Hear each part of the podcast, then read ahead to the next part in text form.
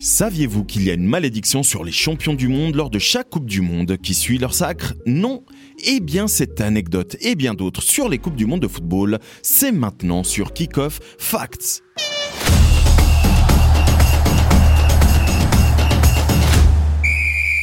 Et oui, depuis quelques éditions, les champions du monde en titre sont sortis lors de la phase des groupes. Souvenez-vous, en 2002, la France, alors championne du monde 98 et championne d'Europe 2000, est sortie lors de la phase des poules. Oh non, oh non, pas ça.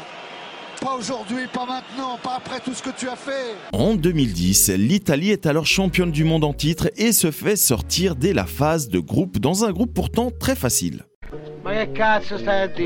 En 2014, c'est au tour de l'Espagne qui est alors double championne d'Europe et championne du monde en titre d'être éliminée sèchement au premier tour. Et enfin, en 2018, la grande Allemagne qui a été sacrée championne du monde en 2014 se fait tristement éliminer au premier tour. Seule exception depuis 20 ans, le Brésil en 2006 qui se fera sortir par la France en quart de finale. Ah là là, pas facile la vie de champion du monde. Champion du monde c'est un fait très rare. Un champion d'Europe en titre ne sera pas de la partie. Et oui, l'Italie, sacrée championne d'Europe en 2021, ne s'est pas qualifiée pour la Coupe du Monde 2022.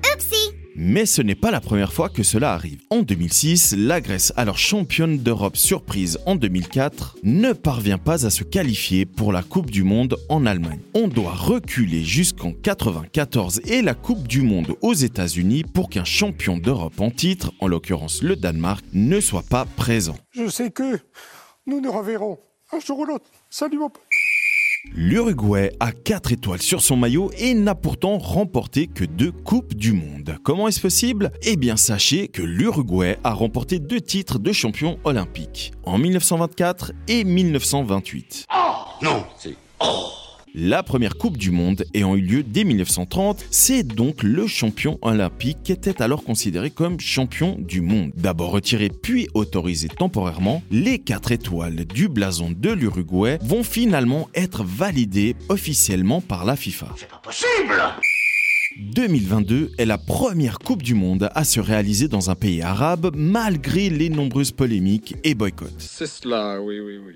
Mais il s'agit aussi de la dernière Coupe du Monde à 32 équipes réparties en 8 groupes de 4, puisque dès la prochaine Coupe du Monde, en 2026, il y aura désormais 48 équipes. Ouais, rien que ça. Mais c'est pas possible d'entendre des conneries La prochaine édition, qui aura lieu aux États-Unis, au Canada et au Mexique, aura donc une toute nouvelle formule. Au menu, 16 groupes de 3 équipes. Les deux premiers se qualifient ensuite pour les 16e de finale. Hmm, quel joyeux bordel. Ouais, c'est pas faux.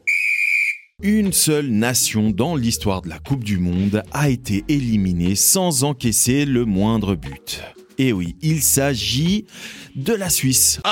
En 2006, la Nati sort première de son groupe devant la France. Match nul 0-0, la Corée du Sud, victoire 2-0 et le Togo, victoire 2-0. En huitième, pourtant ça a l'air facile, la Suisse affronte l'Ukraine. Au terme d'un match nul et vierge, la Suisse va se faire éliminer au tir au but, devenant la première nation de l'histoire à se faire éliminer sans avoir encaissé le moindre but. Dur. Merci de rien. Au revoir messieurs dames. Vous aimez le football, les anecdotes et les analyses? Alors suivez Kickoff le podcast sur Instagram et lâchez 5 étoiles. Ça fait toujours plaisir et en plus, vous nous soutenez. Allez, ciao